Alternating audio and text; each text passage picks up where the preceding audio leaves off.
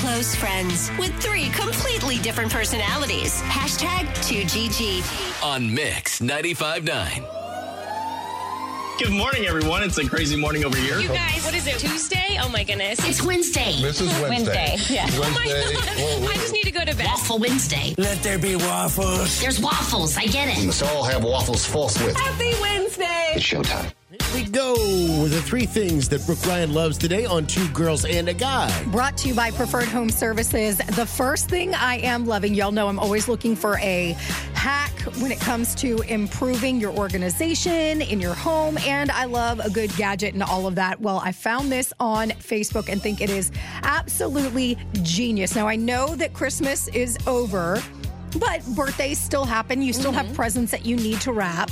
Somebody made a wrapping paper station out of a laundry basket hamper concoction. Basically, what you do is you get one of those hampers that has like the obviously the hamper on the side. That's where you would put your wrapping paper so that it could stand up and be there and not get all messed up. Because you know how like if you just throw your wrapping paper in a closet, it's gonna get crunched up. You're gonna end up having to throw away the first wrap or two of it before you can even use it. Then so it's got the side with the hamper, but you also you get the the kind that has the shelves on it as well, where you would normally put like your you know the towels that you fold or whatever. You can put the tape there. You can put gift boxes there. It was a really cute way of organizing your wrapping paper station. Like it.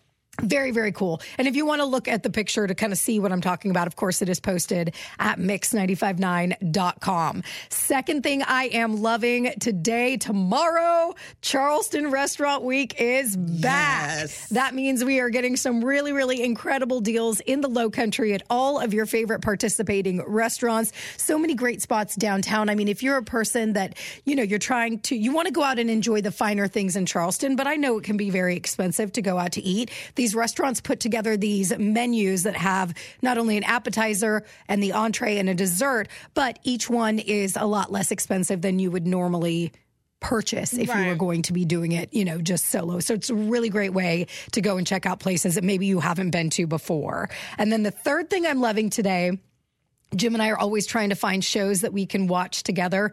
We've been watching a lot of Life Below Zero. So I really feel like I could go live in Alaska right now and be just fine.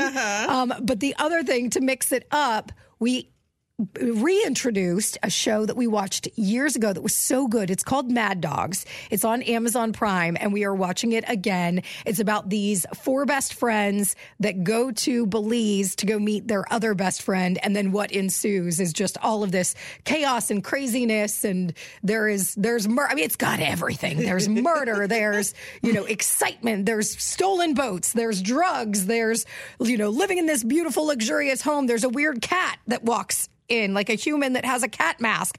It's just a really, really good show. It's called Mad Dogs, and it is on Amazon Prime if you want to watch it. It's only one season as mm-hmm. well, so it's like a you know limited series that only has the one. And if you want to link up to the three things I love today, head to mix959.com.